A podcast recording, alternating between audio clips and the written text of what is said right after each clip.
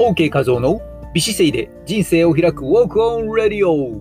はじめましての方も常連さんもアロハこの番組はウォーキング指導歴30年超えのウォーキングポッドキャスター OK 画像が美しいウォーキングやビューティーダイエット理想の体型を作るボディデザインの秘訣ビジネスマインドや音声マーケットについてお届けしています。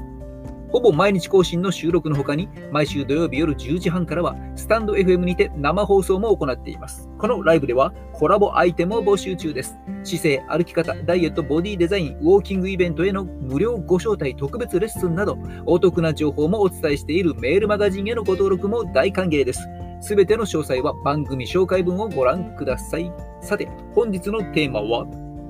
顔がボコボコ化学物質、添加物との付き合い方ということでお話をしていきます。アイコンにありましたようにね、危険はバズりやすい、まあ、そんなトークも交えながらお話ししていこうと思います。そもそもですね、あまり私ここで話をするのは初めてかな。実は幼少の頃からかなりの健康マニア、えちょっと事情があってですね、筋トレオタク、格闘技オタクでね、えそんなことをしていて、例えば口に入れるものの成分表をね、必ずお菓子でも何でも裏側をね、えー、はい、原材料は何かなと。そんなのをマニアックに、え、チェックする少年でした。まあ、幼少の頃からですね、オタクでオタクでですね、え、健康栄養マニアになったりして、まあ、実際に大人になってからですね、えー、管理栄養士さんとかと混じってですね、そんな指導、講義をさせていただいたりとか、まあ、実際に自分でサプリメントを開発して販売していたこともあったりとかですね、海外まで行ったりとか、いろんな開発者と交流したりとか、そして実はエステティシャンとして、男性ながらエステティシャンとして東京、新宿でね、働いていたことがあったりとか、まあ、ビューティーアドバイザーとか、えー、数々の化粧品とかコスメのね、専門の資格もね、取ったりとか、いろいろして活動していた時期もありました。もう今はね、年度更新もやめたりとか、あまりね、化粧品のね、僕今後の、えー、プランにあまり関係ないので、そういったね、プロフィールにも書いたりはしていませんけども、えー、そんな専門家として活躍したりもしていました。で、今回このトークの内容になったきっかけはですね、ナッツが大好きなんですけど、ナッツをですね、ドガンドガンとまとめ買いをした時に届いた段ボール箱の中にですね、一緒にチラシが入っていまして、そのメーカーさんのメルマガを担当している方のですね、文章が書いてあるんですね。そこに化学物質のこととかいろいろ書いてあったので、懐かしいなと思って、あ、そうだ、ちょっとですね、役に立つ情報であろうから、スタンド F でね、ちょっとラジオで音声で話してみようと思って、えー、タイトルにしました。まあ、このですね、文章に何が書かれてあったかと言いますと、えー、まあ私たちが生活しているこの場所にはですね、化学物質がたくさん存在していると。どれぐらい皆さん存在していると思いますか？その数なんと2000万種類以上に及ぶというね、2000万ですよ。2000万円欲しいですけどね、2000万種類以上。で化粧品には5000種類以上、食品に3000種類以上、農薬に500種類以上とね、さまざ、まな化学物質にですね、えー、使って私たちは暮らしていると。そしてそれが少しずつ体の中に蓄積していって、その化学物質が臨界点を超えたとき、アレルギーになったりとか、原因不明のだるさとかですね、体調不良を、ね、引き起こしてくるというですね、そしてその毒が親から子へと受け継がれていくとか。で確かに一つ一つはですね、その含まれていく添加物というのは、単体ではですね、安全性が確認されていると。そして量も少なくなるね、え、使っていたりとか、という反面ですね、ちょっとリスクなところは、海外で禁止されているようなね、危険な毒物も、日本でなぜか許可されている添加物っていうね、えー、そういったものもたくさんね、ありますので、ちょっと注意が必要ですね。で、そして、複合毒性とかご存知でしょうか？複合毒性とか、相乗毒性とか言われるような、単体ではあまり問題がない物質でも、それをですね、たくさんの種類ですね、えー、体に投与していくと、えー、細胞に異常が出てきたという研究結果とかですね、まあ、蓄積していくということでも同じですけども、体内に残留して毒性の、ね、毒の種類がたくさん増えていくことで、相乗毒性の危険が高まっていくとね、まあ、このようなことがですね、そこに書かれていたわけなんですけれども、まあ、それに関してですね、えー、心当たりとしては、うん結構ですね、割と気にしないで、あの薬とかもですね、僕は何でも飲むタイプだったんですね。基本的に薬はお水で飲みましょうとかね、書いてあるんですけども、まあ、ジュースで飲んだり、お酒で飲んだりとかね、まあ、適当にやっていたわけですけども、とある時ですね、えー、飲んだ時に、顔にですね、ジンマシンのようにボコボコにですね、顔にぐるっと赤くですね、出てきて非常にかゆいという状態になったことがあってですね、それがまた何度かあってですね。で、えー、僕もっと早く気づけばいいのに、えー、ですね、昔は平気だったはずなんですけどね、とある時から、えー、そんなそんな症状が起こるようになって、3回目の時に、あ、これだと確信したのが、痛み止めですね。基本的に薬とかね、病院とかあの関わらないタイプなんですけども、え、痛み止めに関してはちょっとですね、あの一時的に、あのというかね、たくさん飲んでいた時期もあったりして、その痛み止めもね、お酒で飲んでたんですよね。で、酒で痛み止めを飲むと、顔の周りがボコボコボコボコとですね、あの たくさんの大きな蚊に刺されたような感じで、えー、腫れ上がってきて、ものすごく痒くなると。なぜか顔だけなんですけどね。まあ、そんなことが繰り返して、あこれ痛み止めを下げで飲むとこうなるということをね、そこで発見して、それ以降はもうやめましたけどね、えー、そんなことがあったりしてね、これも複合的なね、組み合わせると良くないのかなと。まあ、ちょっとね、えー、アホな体験は置いておいて、ちょっと身のある話をしていこうと思いますけども、このポイントがいくつかありますね。一つ目のポイントは、量ですね。大切なことは量ということです。これはどういうことかというと、実は毎日毎日取っている水とかお塩とか醤油とかですね、こういったものもね、危険だと思っている人は、ね、少ないでしょうけども、量次第では毒になるということです。例えば水をね、10リットルぐらいドカーンと飲んだりとか、塩を 30g ぐらいガボッと食べたり、醤油を一升瓶1本5本飲んだりとかですね、そんなことをすると人間は命を落とすこともあります。なので安全性、えー、安全ね、毒、毒というものもね、量次第という見方もね、一つあります。量次第では毒になりますと。えこういったことも踏まえて、なぜが何が安全で危険でということの見分け方ですね、見極め方ね、こんな話をしていきたいと思います。ね、でこの安全性と、ね、使用量というのが、ね、一つのポイントになってきます。で、えこれ分かりやすくするために、ちょあちょっとだけ今日と、え今日収録長くなりますけど、お付き合いくださいですね。えー、具体的に分かりやすいところとして、食品と化粧品で2つの事例を挙げてみたいと思います。まあ、気になるといえば身近なところで食品でいくとハムとかソーセージですよね。この中で、まあ、いろいろありますけどね、発色剤とかいろいろね、まあ、僕、色はね、つけなくていいんじゃないかと思ったりもしますけども、この、え、成分として、例えば一つ、亜硝酸ナトリウムってご存知でしょうか？NaNO2 ですけどね、亜硝酸ナトリウム。まあ、ちょっと名前的になんかね、あまり食べたくないなと感じると思いますけども、まあ、実際にこれは人間の致死量が約 2g というね、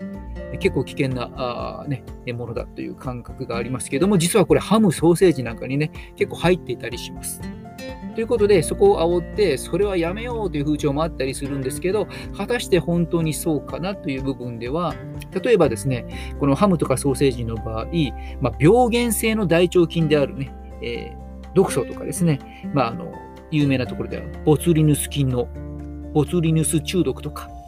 こういったものとかですね、えー、まあ、防ぎたいということで、まあ、例えばその大腸菌ね、大腸菌のそのベロ毒とか、ベロ毒素とかですね、まあ、いろいろありますけども、まあ、こういった害による食中毒をですね、極力なくすために入っているってわけなんですよね。で、実際に非加熱性、非加熱性のソーセージ、こういったものには食品衛生上で、この亜硝酸ナトリウムというね、この添加物が義務付けられていたりもすると。食中毒を防ぐために入っているというね、部分もあったりするわけなので、えー、ね、どちらが入ってるから危険、入ってないから危険というね、一概にも言えないなという部分もね、あったりすると。まあ、そんなね、えー、事例でした。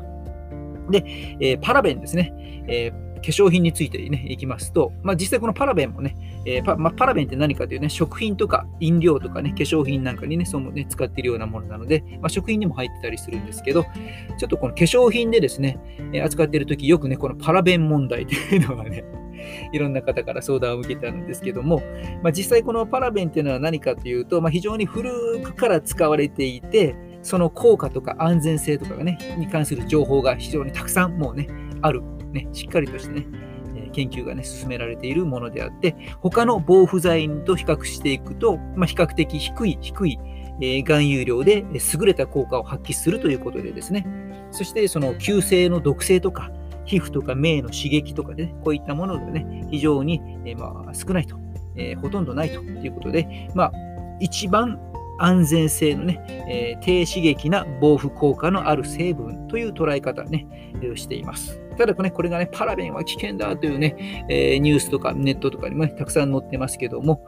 それはどうなのかということですけども、実際これ、なぜそんな危険視されてきたかというと、一つはですね、以前、昔々ですね、この表示指定成分というね、え、ものの中で記入されていたんですよね。そこで、あ、ほら、危険だと煽った人が出てきて、その結果ですね、なんか危険みたいな、え、話になったというね、そんな流れがあります。で、この内容はもう古くてですね、え、表示成分ってね、非常に古い、当時は危険とされていたものの中には、今現在ですね、危険どころか、健康食品としてサプリメントでね、販売されているようなものまでありますので、まあね、この表示成分に入ってたから危険だなんていうのはですね、古い話です。で実際にこのパラベンですね、先ほども言いましたけど、食品、飲料、化粧品に使われているもので、実際は微生物とかですね、この雑菌とかカビとかですね、えこういったものによる品質の劣化とかですね、化粧品でいけば肌のトラブルとか、えこういったものを使わない化粧品によることで雑菌、カビが繁殖して、その化粧品を毎日顔につけて肌へ起こるトラブルとか、こういったリスクを考えると、むしろパラベンを使っている方が安全だというね、えー、捉え方もできるわけです。で、実際はですね、この防腐剤、じゃあ、防腐剤フリーって化粧品も売ってますよね。これは何かっていうと、防腐剤フリーという化粧品に関しては、まあ、実は防腐剤、えー、防腐剤フリー、えー、という、えー、まあ、あの、ほぼありえなくてですね、防腐剤フリーってなってパラベンフリーですね。で売られているようなもの。パラベンは使ってませんよということですけども、そうではない他の防腐剤が入っている、えー、商品であったりするということで、じゃあその使われている防腐剤は、もしかしたら逆にパラベンよりも刺激性も毒性も高い防腐剤であるという確率、可能性も高いわけですですね。なので、まあ、実際本当に防腐剤が入れてないのであればですね、もう腐ってしまいますのでね、え、消費期限をね、書いていく必要が出てきたりもします。で、化粧品がですね、実際にじゃあ、防腐剤フリーのものはね、ほぼ売られてないでしょうという、なぜそんなことを言うかというと、まあ、化粧品自体はですね、未開封で3年間保存が可能でなければ認可されないんですよね、そもそも。はい、そしてどうでしょうか？皆さん、化粧水とか例えばどうやって使ってますでしょうかね？うん、常温で保存して、ね、蓋から手に例えばね、まあ、コットンに取った方がいいんですけど、ローションをね、直接手にポンポンとね、つけてしまったりとか、と手の雑菌とか空気中の雑菌とか化粧品に入って、真夏なんかですね、30度超えるような気温でもね、部屋にポンと置かれていてと。それを何ヶ月もにわたって使っていくということでね、当然これ防腐剤入ってなければ腐っちゃうわけですよね。それを顔に塗っているとですね。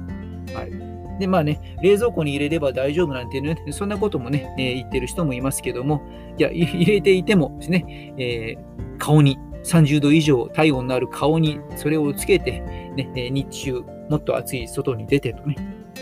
してる中で、ずっと冷蔵庫の中でね、使っているわけじゃないのでですね、えー、そんなのはですね、えー、ちょっと気休めトークということになってしまいます。で、じゃあ実際にこのパラベンに対してアレルギーがある人は、ねえ、消費期限、ねえ、がついている製品でね、本当に防腐剤が使いは使っていないものとか、パラベン使っていないものを選ぶ必要が出てきたりするんですけども、ねまあ、そもそもこのアレルギー反応を起こすというですね、え、可能性がある表示成分ですね、えー、ということでこう書かれているもの、これは危険なのかというと、そうでもないとね、例えば食品で書かれているものを見てどうでしょうか、皆さん。裏側に卵とか牛乳とかね、こう表示してね、えー、書かれている表示成分、これは危険なものということではないですよね。大部分の人にとっては OK でも、ある人には合わないというものなんですね。ね大切なポイント2つ目はですね、え、必ずものにはメリットとデメリットがあるというね、この二面性があるということです。なので、え、本当に危険なものはというと、その人それぞれであるということですね。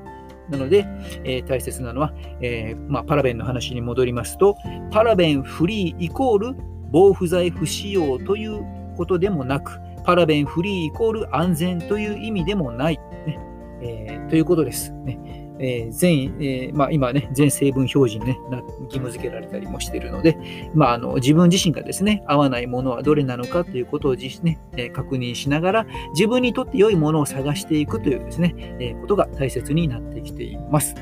えというわけでですね、まあ、安全性ってね、えいうものはですね、非常にこう伝わりにくいんです。